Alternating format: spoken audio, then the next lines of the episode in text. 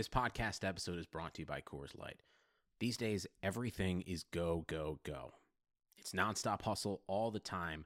Work, friends, family expect you to be on 24 7. Well, sometimes you just need to reach for a Coors Light because it's made to chill. Coors Light is cold lagered, cold filtered, and cold packaged. It's as crisp and refreshing as the Colorado Rockies. It is literally made to chill. Coors Light is the one I choose when I need to unwind. So when you want to hit reset, reach for the beer that's made to chill. Get Coors Light in the new look delivered straight to your door with Drizly or Instacart.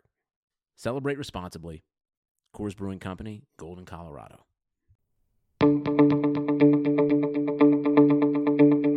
This is the Cubs related podcast presented by CubsInsider.com. My name is Corey. I am joined, as always, by Brendan. And guys, do you hear that? Do you hear that faint sound in the background? I think I know what it is, Brendan, and it's the sound of brooms sweeping across Wrigley Field as the Chicago Cubs sweep the St. Louis Cardinals out of Wrigley Field. They send them one game under 500 Love in it. a wonderful series at Wrigley Field. So we will take you through those three games. We will break down everything that happened there. We had Craig Kimbrel throw his first bullpen as a Chicago Cub. We will touch on that a little bit. And we will highlight certainly another masterful performance in a growing list of them, guys, for the professor, Kyle Hendricks, who dominates the St. Louis Cardinals once again on Sunday night baseball. But Brendan, I, I want to bring you in right away here because we talked about how the Cubs are headed out west to play the Rockies, to play four in Los Angeles with the Dodgers, and that is always a tough trip for any team and in really any sport coming from the Midwest or the East Coast. And for the Cubs to go six and one on this homestand, beating the Angels on Monday, taking two of three from the Colorado Rockies, and then sweeping the St. Louis Cardinals. What an effort from this group uh, on this homestand prior to the heading west. exactly what they needed to, right? I mean, we always circle that West Coast trip because they do give the Cubs so much trouble. For them to go in to Wrigley, take two out of three from Colorado, win that Angels makeup game, then sweep the Cardinals ahead of this trip is huge, Corey. Absolutely huge. And I gotta say, this might be the first time they've won a game on like a dress up getaway day. I cannot remember the Yeah. last time they actually did that uh, ahead of this one was, which is the Jon Lester getaway day, dress Oh, up day it? as Jon Lester. Incredible, incredible, Corey, what we saw there. Yeah, guys, I, I got to tell you, um, they this might be peak Cubs content. I'm not. I'm not sure. I think so. I think am so. I'm not sure we're gonna get better than this because this was just incredible. So if you haven't seen this yet, uh, boy, are you in for a treat. I, I I'm not sure how you avoided this, but you're in for a treat. So go on over to at Cubs on on Twitter or Instagram. You can check out a lot there. I shared a few on our Instagram at Cubs underscore related. Have some at, at uh, Cubs Insider on the Real Cubs Insider handles. So you, you should be able to find it. But basically, you know, we've seen these theme trips before. The, the they just did the basketball jersey one, obviously the famous one with the. Uh, the onesies uh, when Jake Arrieta threw the no hitter in Los Angeles. So you know we're we're certainly familiar with these, but the theme for today's trip tonight, Sunday night, as they head west, was Jon Lester. And the best part, Brendan, and really the thing that, that needs the most attention here is that I, I believe almost everybody took Jon Lester as the theme to mean you know, a nice pair of slacks, a, a- big belt with a big buckle. Jon, Jon's, you know, big on that. Very Uh, big buckle. Yes. Yes. Uh, a sport jacket of of some kind, a collared Maybe some shirt, plaid, you know. And a cowboy hat or a western hat. I'm not sure if there's like a proper term for that, but a, a cowboy hat. Most of us would think of if we said the phrase cowboy hat. And almost everybody just dressed up like that. That was how Jon headed to the plane. Uh, I'm looking at a photo of Kris Bryant here, looking very dapper in this Very particular sharp, of course, yes. Though, uh, you know, I got to be honest with you. Like, good luck finding an, a theme trip or an outfit style that Kris Bryant doesn't figure out a way to look very good in. Uh, but almost everybody took the same exact approach in in in that kind of look, except for one Anthony Rizzo. And Brendan, I said this to you before we got on, but there are a multitude of reasons that Anthony Rizzo is the captain, uh, the unofficial captain of the Chicago Cubs. There are m- many reasons that he deserves a statue at Wrigley Field.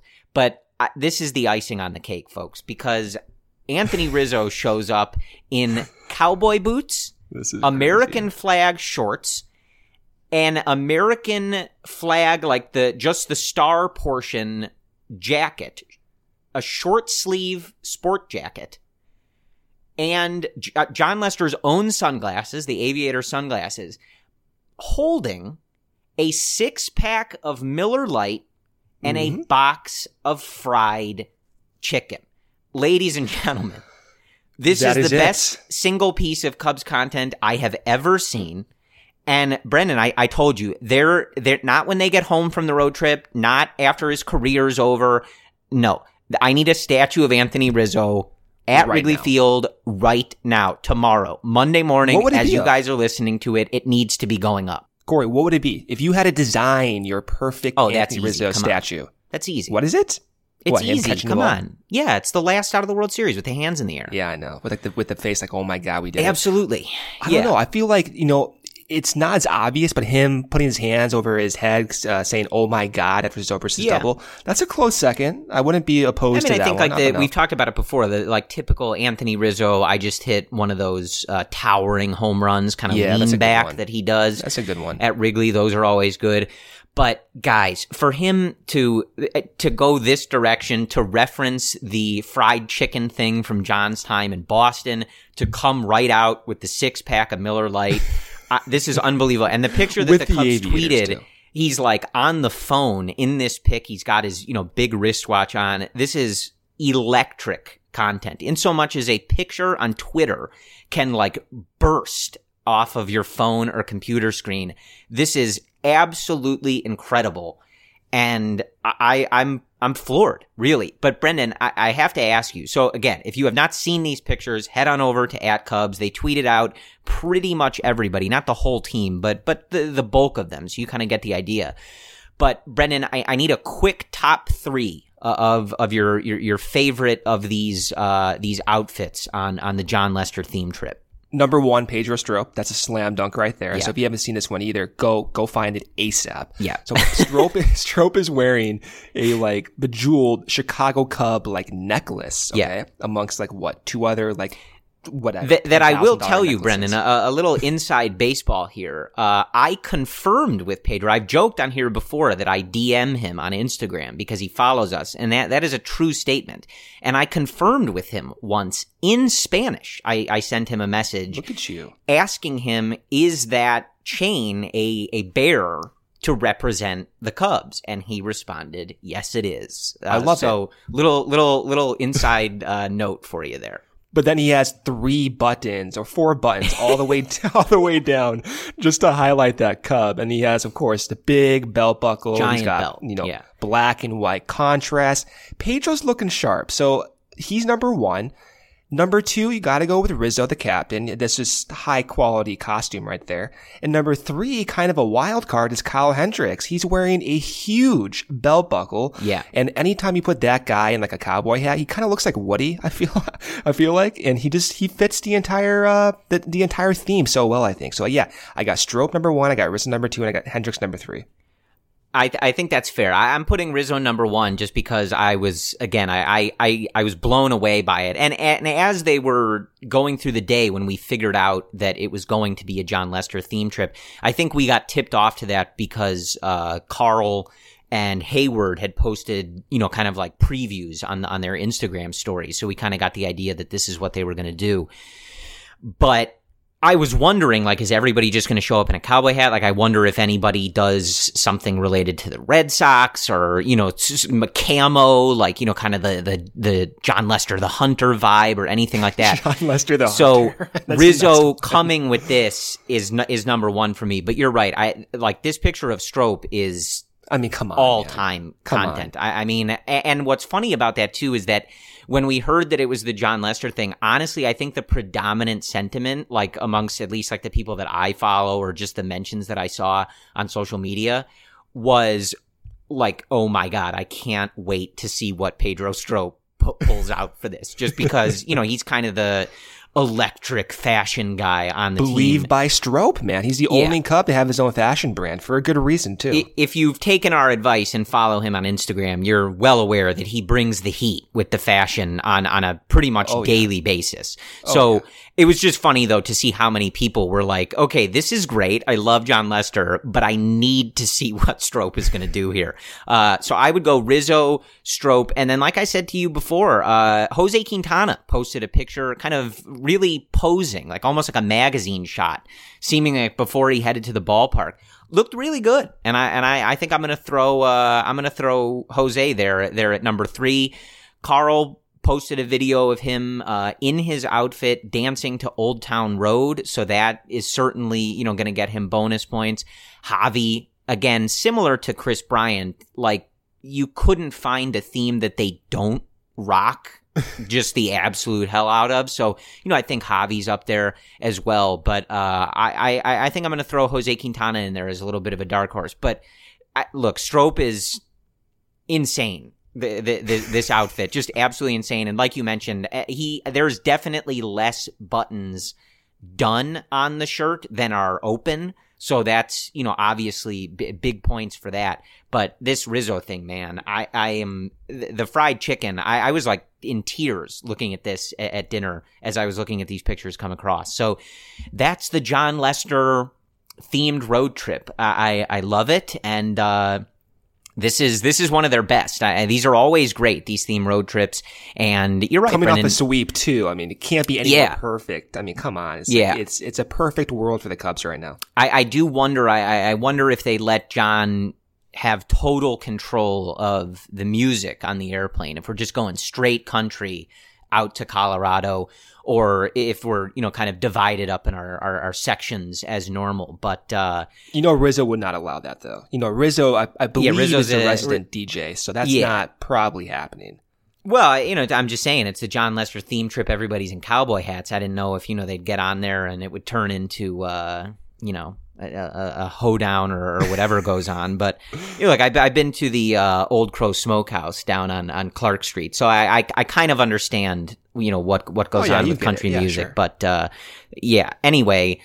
This was great stuff. You, you don't have, you don't have to sell me on a Jon Lester themed anything. I'm in. I'm all in. Uh, so yeah, th- this was absolutely fantastic. You're not going to mention your own picture. I mean, come on. Corey. If you go to my Twitter- picture, you got to mention it. if you are so inclined, you can go to my Twitter at CF Cubs related. I I did my best to participate. I don't own like a legit cowboy hat, like by the book or you know what like what these guys are wearing, but I did my best. I I, I you know had a, a western ish shirt. I thought you looked pretty sharp. It gave me a chuckle, so I, I, think that, you know, participated. yeah, I Yeah, mean, I look, if think we're doing a Jon good. Lester themed trip, I'm in. Sign me up. That you know, if I knew ahead of time they were doing this, I would have Amazon Prime a hat. I just don't have Right. a cowboy hat. That's my issue. Right. Yeah.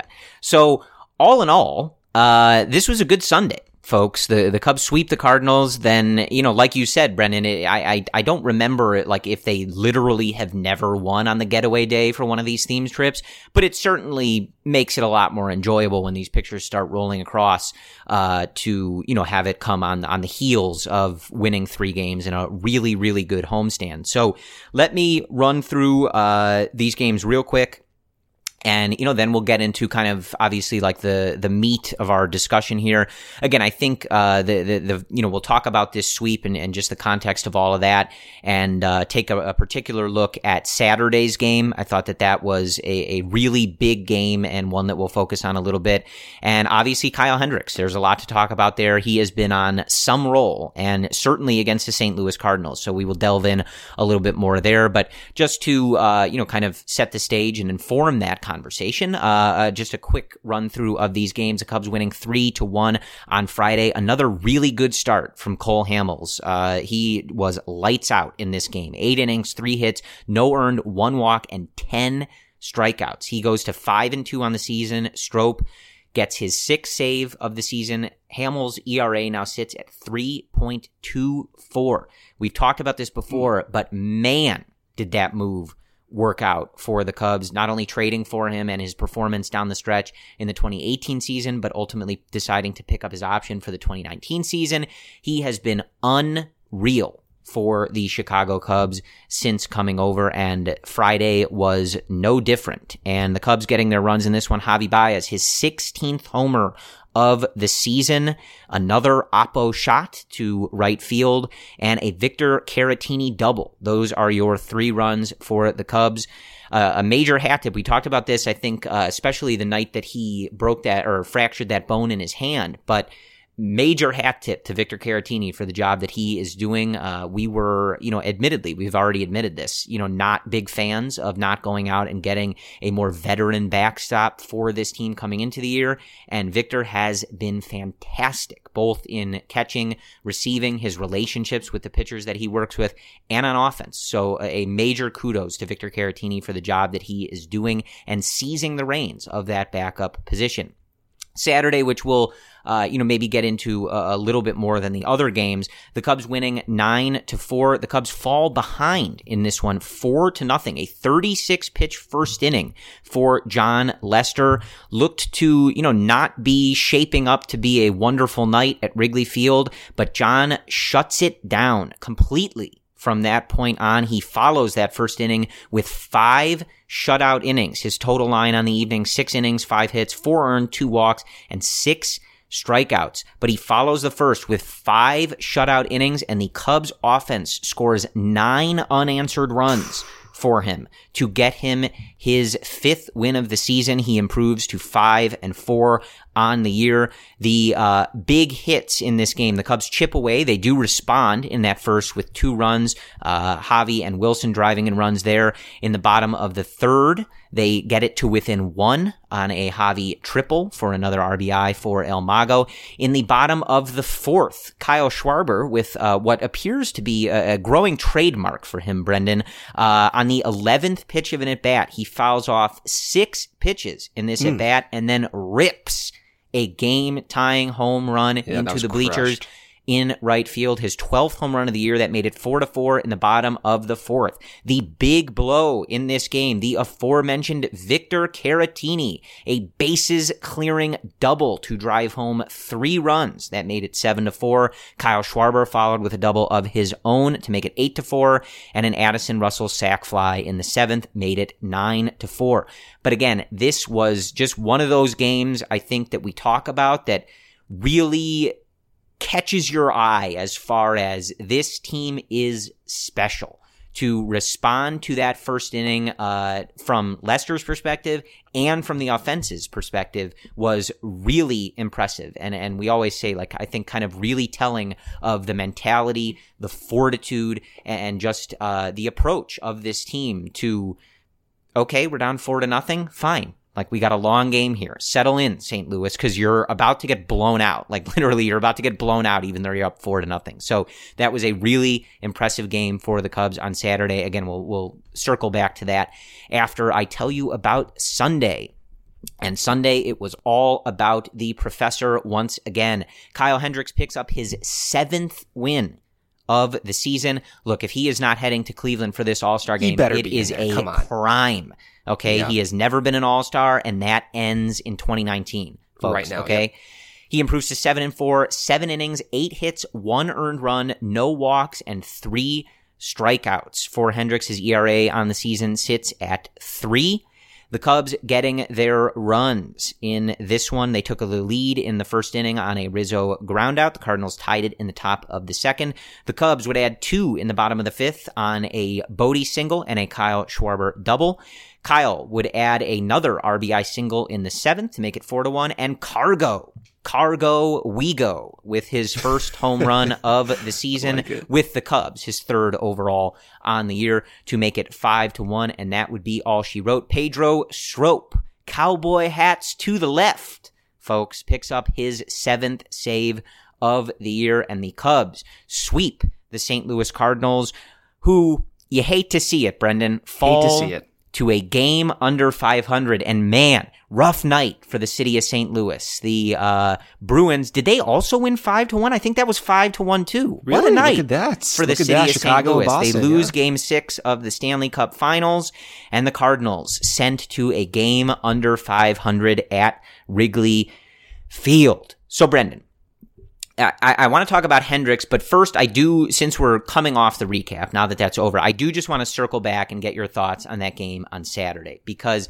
I think for multiple reasons, that is a game that stands out to me, and maybe more so than uh, most games we've seen this team play on the season. For Jon to throw 36 pitches in that first inning, give up two bombs, like they, he, he got hit hard in that first inning, give up four runs, teams down four to nothing, and f- for him personally to respond the way that he did, to get through six innings after you throw 36 pitches in the first inning is really impressive.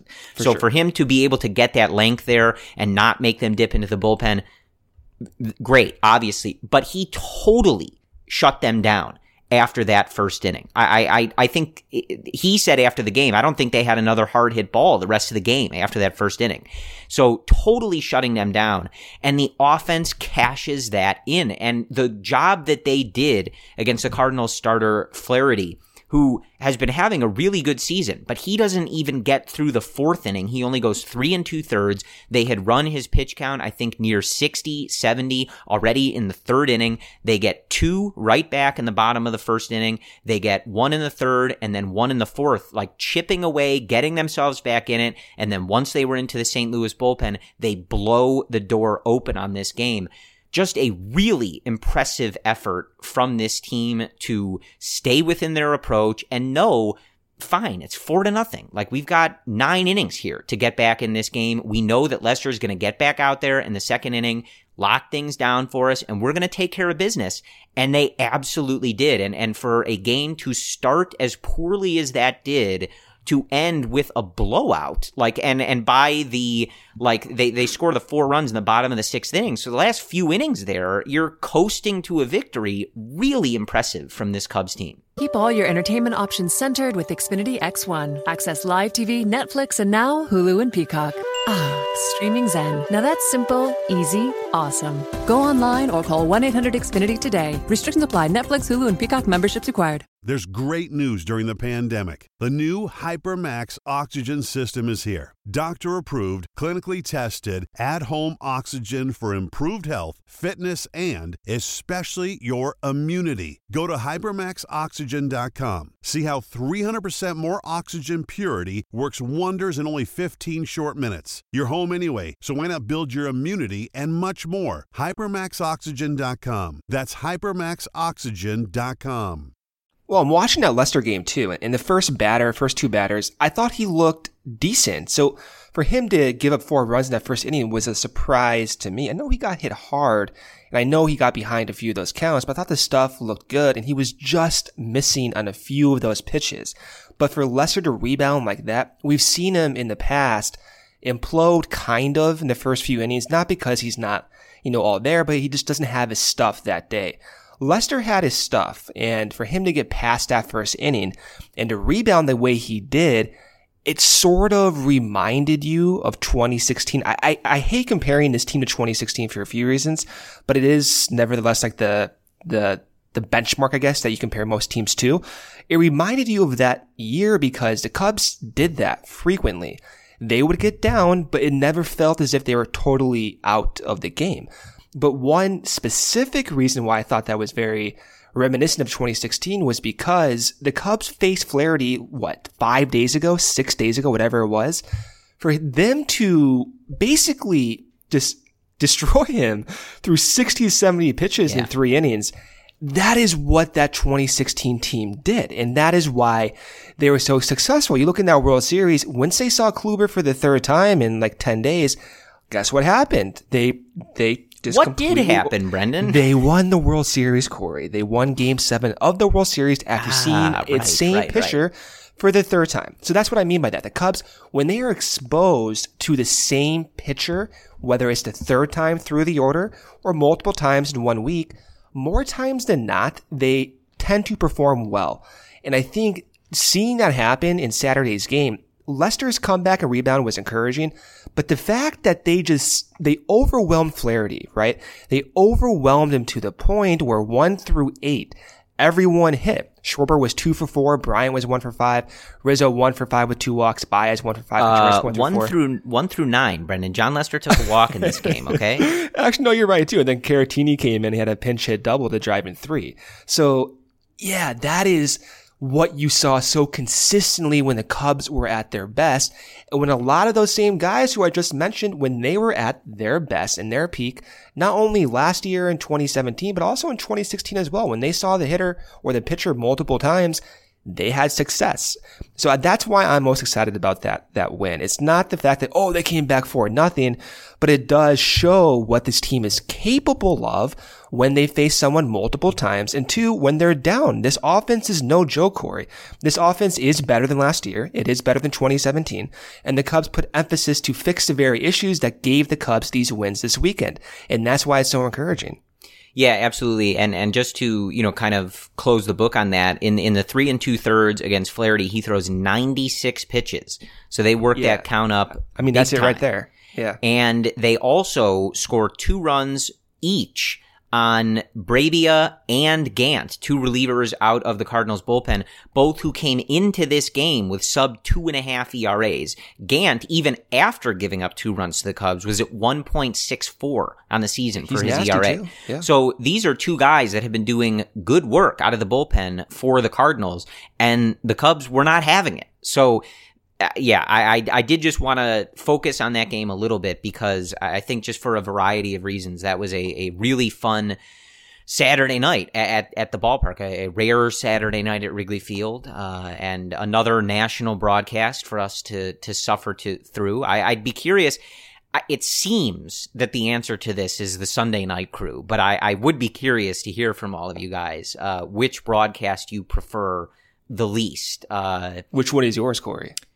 It's Sunday. It's honestly, Yeah, it's it's Sunday. it's it's not Dude, close. A-Rod is brutal. Joe Buck doesn't really worse. bother me as much as he used to. I feel like both broadcasts fall into the same problem, which is when they try to get too, too much into their little stories Yeah. and their little anecdotes, it sends things off the rails, and and that's to be expected. Like we're, we're obviously just so used to Len and Pat Hughes, who are tuned into the, the the Cubs and you know know these guys on such a detailed level, like all of us watching every one of these games. That when you start to hear these national broadcasts going off on these weird stories and tangents that make it very clear they don't pay attention to these teams every day, it's it's rather annoying. I really don't like John Smoltz uh, because he's just one of these like the game of baseball was better back in my day kind of guys, which you can have that opinion if you want, but it's not particularly productive for the broadcast. Like we're watching today's game, so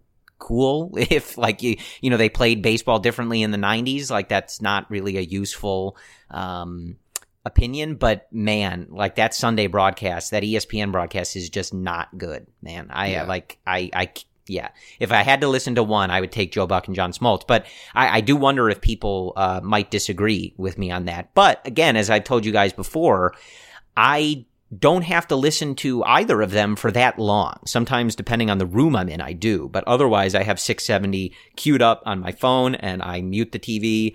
You know, sometimes you got to pause it with the DVR or whatever. But That's so much effort, You though. can figure it's worth it, isn't it? I get it, but like, Bro, so- on both of these broadcasts. No, I mean, for Saturday, I just overlaid it on- We're on playing on Saturday and Sunday night on both of these broadcasts. They spent at least five minutes talking about Christian Yelich.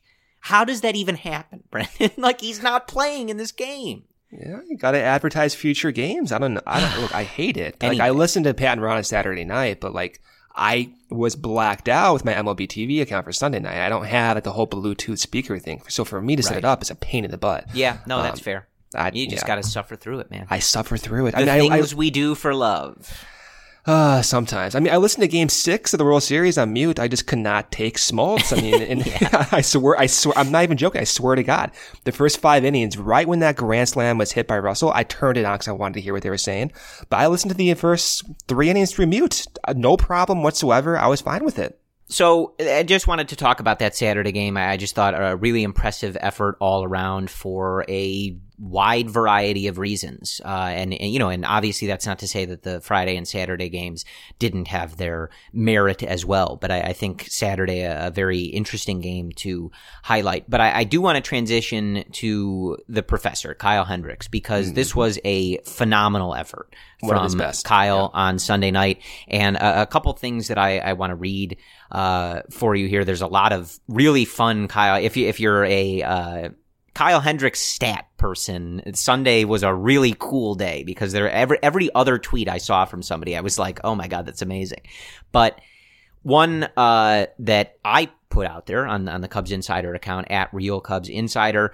His two starts versus the Cardinals in 2019, I think obviously, uh, you know, for a Chicago Cubs starting pitcher, looking at what they're doing against a top division rival, always of note. He has started against them twice in 2019. He has not walked anybody in either of those outings. Obviously, he has the complete game shutout. Nine innings, four hits, no runs, three strikeouts, no walks uh, on that first visit to Wrigley Field for the Cardinals this year. And then on Sunday night, seven innings, eight hits, one earned, three Ks, and no walks. So total in the two starts against the Cardinals this year, 16 innings pitched, 12 hits, one earned run, six strikeouts, and zero walks. That's what we call getting it done, folks. That's how you do it. And the Cubs official account tweeted out uh, one of these numbers that in Kyle Hendricks' last 10 attempts against the St. Louis Cardinals, the Cubs have not lost a game. I believe that's 10 and 0, Corey. If my 10 math and 0 checks out. Yeah, in his 10 and oh. 0. last 10 starts against the St. Louis Cardinals. That is unbelievable. That's got to date back to what 2016, right? I mean, maybe like three starts a year. That's that's that's wild. He has not lost to St. Louis in maybe three to four The years. Cubs have not lost. Well, so he Well, hasn't obviously, but well, I, I- just I- meant I he know, didn't pick up the W in, in all those games. he didn't Yeah. pick up the loss either, but you know what right. I mean. Yeah, of course. That's crazy. Yeah. No, I thought I thought I thought he looked spectacular. I think just every start since the early portion of May, he's looked. I, I think his best self. To be to be quite honest. Yeah, so I, I have a number on that from uh, our frequent stat guy. Again, I, I, I really can't recommend following Chris Kamka enough. I, I like to mention that every time just because we use his stats a lot. Uh, so I do want to make sure that people are, are following him and giving him that engagement that we all crave on social media at C Kamka, C K A M K A. He's with NBC Sports Chicago. And he tweeted out, I think this probably lines up exactly with what you just said, Brendan. Uh, his last eight starts, 58.2 innings pitched. He has a 1.99 ERA. He's allowed 42 hits in those 58 and two thirds innings, just six walks. Six walks in his last eight starts with 50 strikeouts and a 0.818 whip. Guys, Hendricks is on one. And I think Hendricks is like almost in playoff mode, Corey. And, and I mean that quite literally too, because we're seeing Hendricks throw upwards to 90 miles per hour. We, we did not see that from Kyle until like September last year in August of 2017. So it's, I mean, it's feasible to think though, okay, Hendricks is looking like his best self. It's only June 9th. The Cubs rotation is doing all this and it's hard not to get excited about what could be. And I think for, for any of the other pitchers on the team, the one guy I'm most comfortable with expecting productivity going forward is Hendricks. It's, it's not a knock on Lester. It's not a lock on or a knock on, you know, Hamels or Quintana or Darvish. It's just that when you look at Hendricks and when he's throwing 90 mile per hour wiffle balls on the outside corner of the plate with consistency now over the past month, you think, okay, that's 2016 Hendricks. That's the same guy that shut down Los Angeles in game six to win the pennant. It's the same guy who started game seven of the World Series. That's who Hendricks was, throwing 90 miles per hour at times. And one reason why I think is his extension. So the point at which he lets go of the ball near home plate is similar to what it was in 2016. So you can make the argument, hey, his mechanics are similar to his optimal self. And that has not happened this early in the season since 2016. That has got to get you excited, Corey, because there's been a lot of stretches in the last two years there, when there's been genuine worry about Kyle Hendricks. I don't think that's there right now. And I think for the first time in three years, this could be a similar season to what he put up when he was what second in Cy Young voting that one year. Third, I, I think I'm, Lester was ahead of was, him. Lester, yeah. So I mean, it's it's crazy to think that. Far be it from me to make that correction, right? yeah, of course. But that's that's why I think I'm so encouraged, Corey. Is just because he has the same type of stuff we see early on. Um, this this early in the season that he's had in the playoffs recently. You got to be excited about that.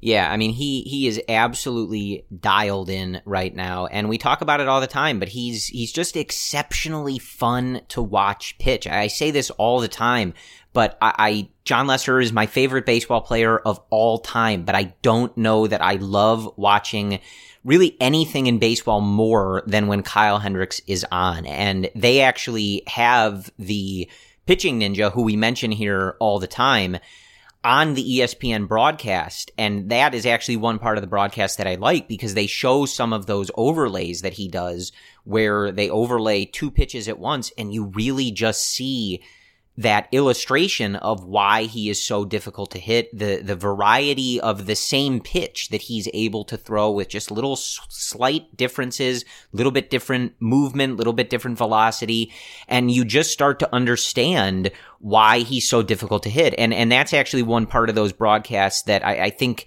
makes sense for the national audience where, you know, you have a guy like A Rod or whatever say, you know, I know some of you at home are looking at this going, this guy's throwing 88, 89, 90, and he's dominating these guys. He's sawing these guys off. He's breaking bats. Like he's getting all this hard contact.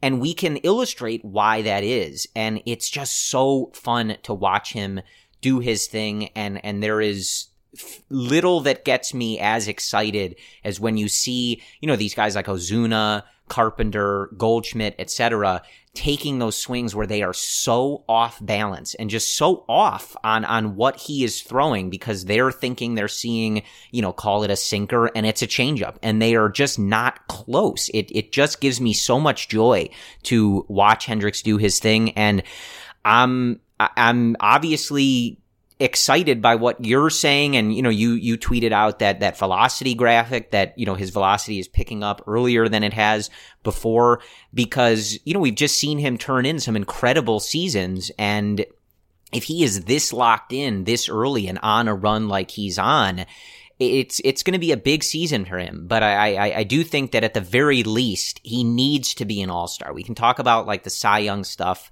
as we How get does that work for further pitchers, down though? the season. Honestly, Like, you- I don't know. I you think can't they vote him changed in, it. right? I thought they changed it so that maybe you can. Honestly, I don't know. I think you guys know we're not big all star game people. But, No, not a big uh, All-Star game right now. pretty much th- this is the type of stuff that we do care about with the all-star game though i think we always say this that like we want the players who really care about this stuff to have those moments to be able to have those moments have those It's like Willson Contreras last year. Right? I mean, Absolutely. he was in tears, Yeah. like behind the scenes when he got that call. So it does mean something for these guys. that we are into. Uh, so I, I'm all for that. And, you know, like a lot of these guys have been all stars before. Cargo was making that joke that, you know, he's played with the Cubs before because he was on the 2016 All Star team, which was predominantly just Cubs. The entire infield was the Cubs. Yep. Yes, and that you know th- that does make sense, Brendan, because the the 2016 Cubs do go on to win the World Series, so they were Yeah, the they best do. team World in the Series, league. yeah. So it it lines up that they I would mean, have a lot of up, yeah. All Stars. Yeah, but for someone like Hendricks, he he hasn't been there before, so I think that's that's something that you know we'll probably focus on as as we go forward here. But obviously, if you have the time, you should be voting uh, for for the Cubs. Kris Bryant, Javi Baez, Willson Contreras, Anthony Rizzo, I think for sure are are deserving of uh, those spots. And hey, if you just want to vote all Cubs, uh, I'm not going to complain about that either. But staying with the starting pitching, just because we we were talking about uh, guys on good runs, and especially against the Cardinals, I do want to read one note from Tony Andracki uh, about Cole Hamels. And since I was talking about it in that recap, his career line as a Cub in 25 starts after that uh, first game here in this Cardinal series, a 2.81 ERA, a 1.15 WHIP, WHIP of course walks and hits per innings pitched. 148 Ks in 154 innings. He also, Tony goes on to say, has a career 0.41 ERA and 0.59 whip in the three starts against the St. Louis Cardinals while Love wearing it. a Cubs uniform. Guys, like, yeah. this is not to uh, say something, you know, just purposely negative about the guys that the Cubs gave up for Cole Hamels, but they didn't give up top guys. They, they, didn't give Eddie up Butler. Yeah, they, they gave up Eddie Butler and a couple low level uh, guys. Uh, I think uh, Rollie Lacy and Alexander Ovalle. And like to get the performance that they have gotten out of Cole Hamels, that was an absolute steal for the Chicago Cubs. And I, I think we, we talked about it at the time like that it, it, was such a low risk move. You get him out of that ballpark in Texas, which is one of the most hitter friendly ballparks in the league. And, you know, you just try to tap into, you know, I think you in particular, Brendan, were, were on him from the beginning just because his velo looked good. His changeup had that kind of trademark movement. But, you know, you needed to figure out why was the ERA not, not working so well in Texas outside of the ballpark, et cetera. And man, I, like, could this trade have worked any better? I, like, we, we look at some of the moves that Theo and his front office have made over the course of these years here. And uh, he's only been here for, you know, not even really a full season yet in, in terms of just like sheer days, uh, you know, as a Cub. But this is, has got to be in consideration for a, a top, you know, sort of ish top tier move that, that this front office has made simply because the cost to acquire him was so low or, or at least like negligible to this overall status of the organization, obviously in comparison with some of the other moves that the Cubs have made where you're giving up major prospects, right? And yeah. his performance is uh, amazing at this point. That is where that veteran presence, that veteran mindset comes in handy because unlike the Cardinals, where Flaherty is a young guy, 23, 24, second time facing the same team, he gets shelled for Lester, for Hamels. They don't have to go through that same type of adjustment phase. They know what they need to do.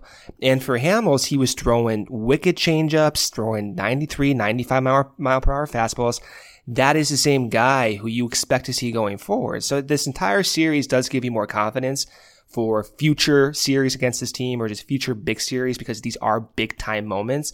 And sometimes you don't want to extrapolate too much from these early seasons or early series, but at the same time, this is why you feel comfortable with this rotation because you know Hamels has that World Series veteran experience. Lester's been there, of course, multiple times. Hendricks, the same thing. And Darvish has pitched in playoff series as well with success, with success. There's a lot to be excited about for the rotation because they have the experience, the mindset to back up their talent. And you saw where it does come in handy when you face teams as frequently as St. Louis. Yeah, Absolutely. So uh, again, I think we remain pretty bullish on on this rotation, and it's always amazing. You know, even as you were speaking strictly on like deep playoff experience, so I know why you didn't mention him.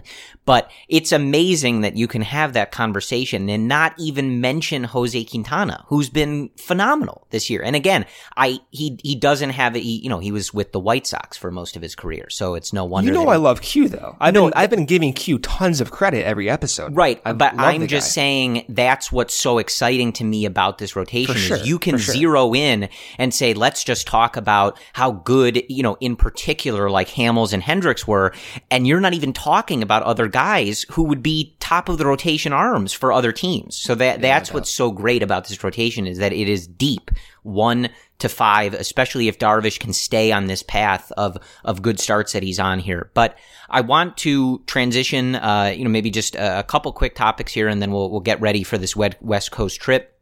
Uh, but I want to read another stat from Tony Andracki of NBC Chicago to circle back to a conversation that we had a little while ago, which was uh, Schwarbs in the leadoff spot. And he has another big game on Sunday night. And uh, Tony goes on to list his stat line in all of these games since he uh, jumped up to the leadoff spot in the Cubs order, a slash line of 258, 349, 562. So that is good for a 911 OPS. He has 16 RBIs and he scored 20 runs in 23 games.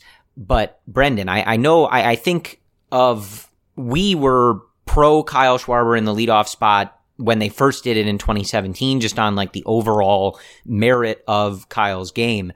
And I know in this particular season, when they made this move, you were way bullish on it. Like I'm always into it, but I don't think many people were as hyped as you were to see Kyle get back up in that leadoff spot.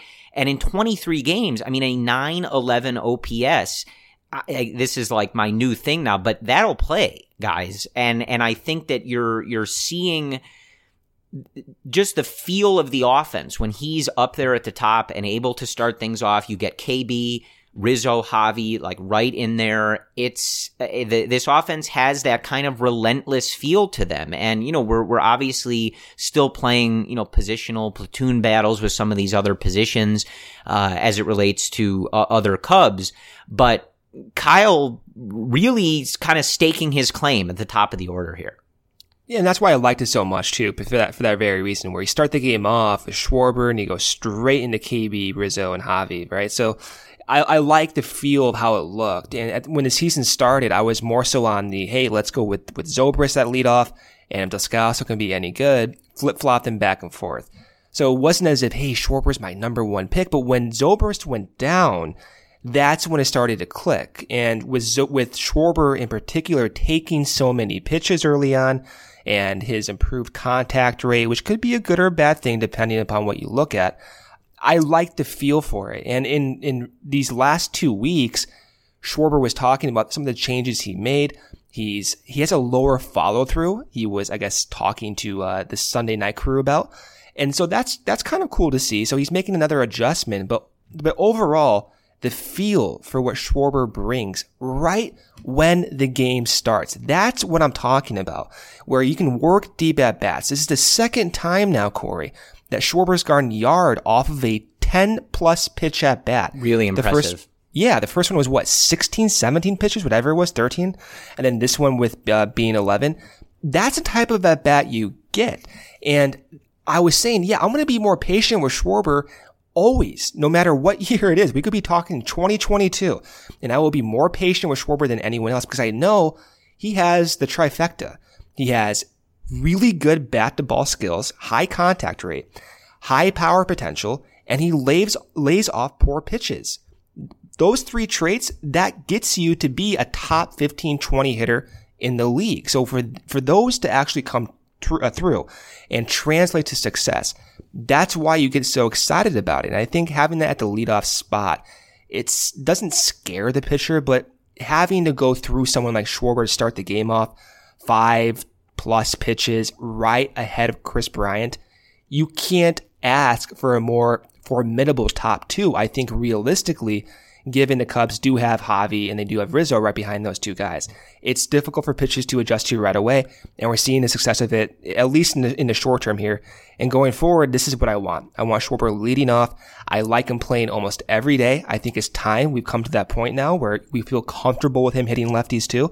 It's time. We're at the point now where Schwarber is potentially almost an everyday player, and it feels good and finally, for once, we see Schwarber taking advantage of that opportunity. So it's so fun to watch and him batting leadoff. It took two years for it to work, I think, and maybe it won't work overall, but I think now the signs are looking like Joe Maddon kind of had it right two years ago. Keep your whole home running like clockwork from the office to the game room with Xfinity Internet. You'll get the best in home Wi Fi experience with reliable speed and coverage. Now that's simple, easy, awesome.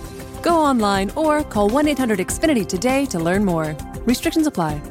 There's great news during the pandemic. The new HyperMax oxygen system is here. Doctor approved, clinically tested, at home oxygen for improved health, fitness, and especially your immunity. Go to hypermaxoxygen.com. See how 300% more oxygen purity works wonders in only 15 short minutes. You're home anyway, so why not build your immunity and much more? Hypermaxoxygen.com. That's hypermaxoxygen.com. Yeah, and uh, just like touching on that, uh, you know, ten plus pitch at bat, turning it into a home run thing. I, it was a tweet from Brett at Bleacher Nation that that I, you know, just reminded me uh, when you were talking about this, where he he just said like, you know, that that is one of the harshest things you can do to an opposing pitcher. And it, it, it, speaks to what you're talking about here, Brendan, that having a guy like that, and Schwarber isn't the only person on the team that can do this, but having someone at the top of that order that can battle with a pitcher, like, you know, like we were saying, in, in this particular one in this St. Louis series, he fouls off six pitches in the 11 pitch at bat, ultimately to rip a game tying home run. Like when you have someone at the top of your order that can do that, that can demoralize an opposing pitcher, make them work, make them try everything in their arsenal and still get over on them, that is a powerful tool. And, and you can really get into the head of an opposing pitcher when you have someone up there that is able to work at bats like that and obviously slug the way that, that Kyle can. So it's kind of a unique combination that, that Kyle possesses. So yeah, that, that has worked, uh, quite well. One, one quick question I, I have for you, Brendan, uh, that, you know, came to us, uh, from a, loyal listener, Brent, uh, and just related to Schwarber you talked about how you know now he's hitting lefties. He's he's found himself kind of that everyday playing time at the top of the order, and we're seeing the success of it. When we look at someone like Almora, and and I think that we had kind of expected that maybe he would start seeing a, a schedule similar to that, uh, as his you know his numbers against righties had been better.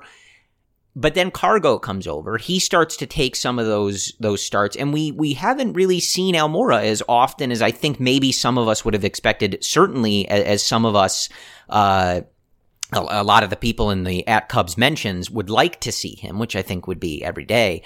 Do you, as it relates like Schwarber to Almora, do you think the lack of the everyday playing time is? You know, I know Joe spoke that he he thinks you know that's better for Almora, and and being you know still careful about those matchups is the way to go. And we kind of touch on this a little bit, but but where are you at with someone like Almora in particular as it relates to you know now they they he's he's really not getting everyday playing time. Do you think that that's the right approach for him going forward, or do you think that maybe they should have rode you know, him getting a little hot there and see if he could have pushed through to make those adjustments on, on a more close to everyday basis. Well, I mean, Joe and the team, they have the right information to make those decisions. Where, you know, fans and outsiders looking in, I can say I wanted to see Al play a little bit more just because he was showing more power. So it makes you believe what he was doing was more real than being a fluke where, you know, last year and even in 2017, during his hot stretches, they didn't really coincide with home runs. We saw that this year. So I wanted to see Al play a little bit more. I'm not going to lie. And I think Cargo coming over, it does elongate the lineup in a way that Joe likes just because you have another quality at bat in the middle of the order. So I, I get what Joe is saying there. I still want to see him more though. I, it's a it's a delicate situation too because you know where Joe is coming from, right? Like you still want to give Al some of these optimal matchups and not expose him too much, but at the same time, as we've talked about, I think some of those difficult matchups are better for Al. They've been better for Javi in the past. They've been better for Schwarber even this year. And I think there is an argument to be made when Al does face those difficult matchups, let's say in the eighth spot or even in the ninth spot, like we saw with Bote tonight, they do have a potential benefit in the long term. So you do have to, you have to balance the urgency, you need to balance the long-term potential for some of these young hitters. I don't know if there's a good answer for it. And I think Joe has a better answer than, of course, we do. But all I can say is, yeah, I wanted to see Al play more. I, I, I don't know if I was in the same group as the guys last year in, in 2017 wanting to see Al play more. But because we're seeing that power more so this year, you kind of have to see where that goes, I think. I mean, if this is someone who's going to hit 15 to 20 homers a year with that defense in center field, that's an extremely valuable piece. So I don't, I don't know what the answer is. I think Al has looked good even in those few at bats he has gotten. And even when he's in the game, we saw it on Sunday, right? He makes that one play over his left shoulder, runs down a ball in the gap, deep in the gap at Wrigley. That's still valuable. And I think even as a late inning replacement, a guy who starts against favorable, favorable matchups is still good. I still want to see him a little bit more, Corey. Yeah, I think that's fair. Uh, you know, I think you're right. It it is a tough a tough spot. You know, especially when you know you do have someone like Schwarber taking the reins a little bit there and, and making it, it sort of impossible for Joe to to keep him out of the lineup. That reduces the number of positions you're really playing with with the handful of guys that already are everyday starters. You know, uh, Kris, Javi, Anthony and Wilson, though obviously, uh, I, I, don't think Albert's going to see any innings at catcher. But you know, you never know. You, you never know. know with Joe Maddon, guys. That's true. But yeah, it, it's a tough spot. Just something to uh, uh, keep an eye on. I mean, what do you want to see? I know, I know. In, in in a past, and we look, you and I have both been guilty of it. We we opted for some more power potential in the mm-hmm. form of Ian Happ over Almora. We've had the discussion several times. Who would you rather start? And I've said Ian Happ every single time. I think you have as well. And the reason was Happ has 30 plus home run potential. Right. Almora does not. But now that Almora is showing more power potential, it does flip the script a little bit. So, I mean, where are you? Well, I, I, think that my my basic sentiment is, you know, we talked on I think the last episode that we were intrigued by someone like Cargo and, and what he might be able to do, especially as it relates to some of the other bench options that they have or have already tried in the 2019 season. I, am not sure I love how often he's starting though. I'll I'll say that in in earnest. I, I think you want to see what he has. If you can catch lightning in a bottle, there, right? We we talked about that, and you know, the, yeah. everyone's comparing him to Jim Edmonds, like that whole thing. I, am all for it, right? But I I do think you got. I, I would like to see a little bit better of a balance as it relates to Al still getting some of those opportunities against righties. It feels like to start here, they've kind of just been like, eh, Cargo looks pretty good. Let's just get him out there. And I, I, I, I don't know. It, it does feel like it's affecting Almora more than anybody else. Heyward's still been out there, uh, primarily, and he's been hitting very well. So I, am not, I don't like, his, I'm not knocking that, but yeah, I, I just think that, you know, at a certain point, like, cargo might still have some gas left in the tank and if it if there is you do want to figure out if that's the case but I, I do think Al, Albert was making strides, and you know, you do worry: are are you getting in the way of that or whatever? But like you said, I think that Joe has a really good feel on all of this, and uh, you know, especially the front office.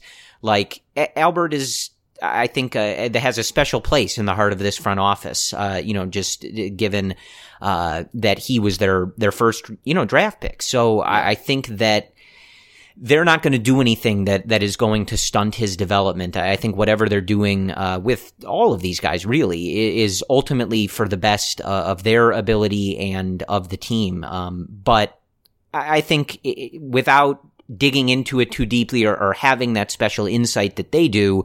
I would like to see Albert a little more, uh, you know, and not necessarily lose too much time to Cargo. But okay, so let's preview the series upcoming in Colorado against the Rockies. And by the way, you can get tickets to that series through SeatGeek. With millions of live event tickets in a price match to guarantee, SeatGeek proves there's a better way. In an industry that tends to stagnate, SeatGeek decided to stand out from the crowd. Why is SeatGeek better than the rest? A quick look at the App Store shows over 50,000 five-star reviews. How's that for customer satisfaction? It's just a better process. SeatGeek pulls together millions of tickets from all over the web, Then it rates each deal on a scale of 1 to 10. Finally, SeatGeek displays them on an interactive, very easy to use seat map. SeatGeek breaks down the details. For example, green dots on that map mean good deals. Red dots are overpriced deals. I use SeatGeek all the time. I just use SeatGeek to purchase tickets to the upcoming Cup Series in Los Angeles by the end of the week, which we will preview on the next episode. SeatGeek will give you $10 off your first SeatGeek purchase. All you need to do is use our promo code. Download the SeatGeek app today and use promo code Cubs related for $10 off your first purchase. That's promo code Cubs related for $10 off your first purchase. Okay. So on Monday, Yu Darvish will take the mound in the first game of the three game set. Darvish is 2 and 3 with a 4.88 ERA on the year. Jermaine Marquez will face the Cubs once again. He's 6 and 3 with a 4.07 ERA. That game starts at 7:40 p.m. Central Time, so it's going to be a late one for you guys the entire week for those who are in the Midwest and in, in the Chicago area. On Tuesday, same start time, 7:40 p.m. Central. Jose Quintana takes the mound, 4 and 5 with a 3.77 ERA. He'll face Peter Lambert, 1 0 with a 1.29 ERA. The Cubs faced him in his major league debut, did not bode too well for the Cubs. They tend to do that against guys whom they've never seen. And then on Wednesday, to finish off the three game set, Cole Hamels back on the mound for the Cubs. 5 and 2 with a 3.24 ERA. He'll be facing Antonio Senzatela, who's 5 and 4 with a 4.95 ERA. That last game of the three game set starts at 2:10 p.m. Central Time. And just to give you a, a, full layout of this West Coast trip, then they will go to Los Angeles for a four game series, which Corey and I should be at some of those games. We'll take care of it, guys. Uh, we'll try. We'll try. We'll certainly try. We'll try. Best, yeah. Yeah. Uh, and that's that's kind of where we are here. So as it stands, the Cubs are indeed tied for first place with Milwaukee. They're 37 and 27. Milwaukee's 38 and 28. The Cardinals now under 500, as you said, Corey, to lead this podcast off. Hate to see it. They're 31 and 32. They're five and a half games back. Pittsburgh is 30 and 34. They are seven games back of the Cubs and Milwaukee. And then the Reds are 29 and 35. They are eight games back of the Cubs and Brewers. And then just to give the complete landscape of the National League, we have Philadelphia, who's 37 and 28. They are in first place of the NL East, and then the Dodgers, of course, are 45 and 21. Another hot start for the Los Angeles Dodgers, and they are 11 games up in that division. So they're hot. The Cubs will face them at the end of the week. They'll be back on Sunday Night Baseball, another potential playoff preview. This is a very big, important West Coast trip, Corey. So even the Rockies, they're a difficult team. We just saw them. They still have a powerful offense when every, when everyone is clicking. The Rockies are 33 and 31. And Coors Field plays bizarrely. We saw the Cubs last year. It was the showing of Al Mago when Almora and Baez were batting one and two last year. They both did extremely well. You might remember Almora making like, I think five diving catches in one game. It was a lot, field. yeah. It was, it was a lot. I mean, Coors Field has huge gaps. So you look for maybe Al to play a little bit more given those gaps. Maybe you see Heyward out in right field in place of Cargo. Maybe you don't even see Schwarber for one or two games just because the outfield is so big.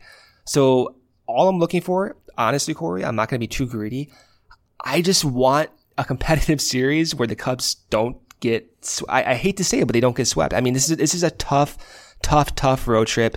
The shifting time zones is always difficult to play in Colorado, then Los Angeles back to back. So you just want them to maintain ground, get back to Wrigley, you know, perform their best and just not get, you know, too far behind. I'm a little, you know, I'm always greedy. You want more series wins, but you got to be realistic at some point.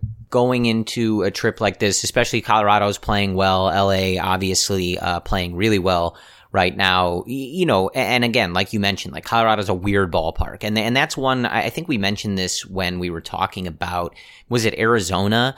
We're just like, when I go back to like being a kid, I think I don't I don't remember this ever going that well. Yeah, it's Arizona. You know, and I was there so, for half those games too. So yeah, yeah, so you know, and Colorado has that vibe too. There, there's obviously been some some good moments there and some good games over the years, but just feels like one where it's always some weird stuff. It's those West on. Coast stadiums. I swear to God, even San yeah. Diego has the same feel to it. I just can't take it.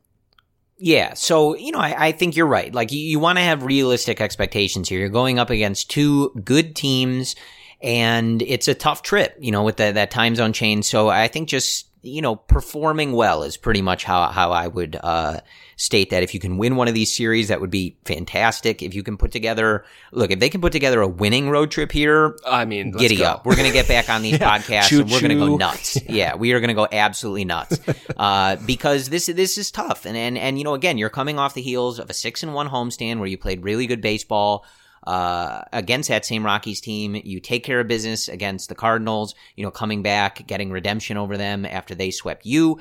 Uh, and, and this is a tough trip. So I, I think, yeah, keep, keeping things in perspective and, and knowing that they, they did good work before heading out on this trip is, is always something to keep in mind. I, I did think it was funny when in the broadcast on Sunday night, one of the bits that I did hear the ESPN broadcast was was like, you know, we'll be back next Sunday uh, for what should be another playoff preview with the Cubs and Dodgers. And I'm like, gee, A Rod, you think is it a playoff preview when the two there, buddy? teams, the two best teams in the National League for the last at least four years, right? They've met in the NLCS twice. You're thinking that one's a playoff preview? Like, man, no wonder they pay you the big bucks, buddy, because this is some some special insight here. Like, come on, man.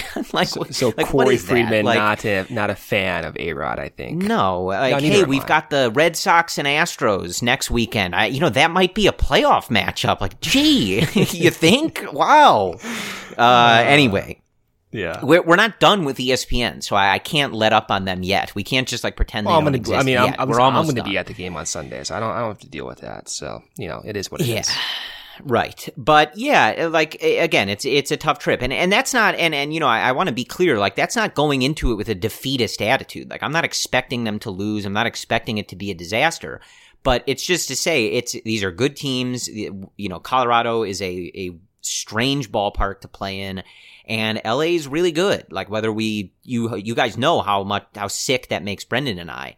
Uh but so again, it's it's not to have a defeatist attitude. Like I expect this team to perform well and compete in these games and ultimately have uh, a good trip here. Um, but it's just to say this is the one trip where you you kind of have to have that um, you know You little note in the back of your head. You know, I think we're Yeah, you, you just got to have that little note in the back of your head, like this is a tough trip. Yeah. They they don't have to fly all the way across the country that often.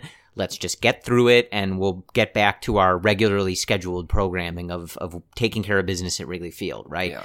Um, but as as for anything specific in this Colorado series, I you know I think uh, keeping an eye on Yu is you know certainly uh, something that we're, we're going to be doing looked here. he's he's had a nice run too, here. yeah. He's looked really good. His stuff, you know, and and this is something I mean, obviously we've been saying for a long time that his stuff is there. And, and you know, these last few starts, he's really put it together. He's had some really good outings, and you just want him to to to continue that. And and again, obviously Colorado is literally the worst park to uh, you know have him try to do that in because he can pitch well, and you know still some balls can carry on him and and and run up that earned run count. Uh, but I, I- you know, I would say that that's that's really all I'm looking for. And you know, just with the rate that this team is hitting home runs, I I'm hoping that the offense has a dinger party here in Colorado. I think that's their their mascot's name, isn't it? Dinger, the dinosaur. Yeah, I think it is.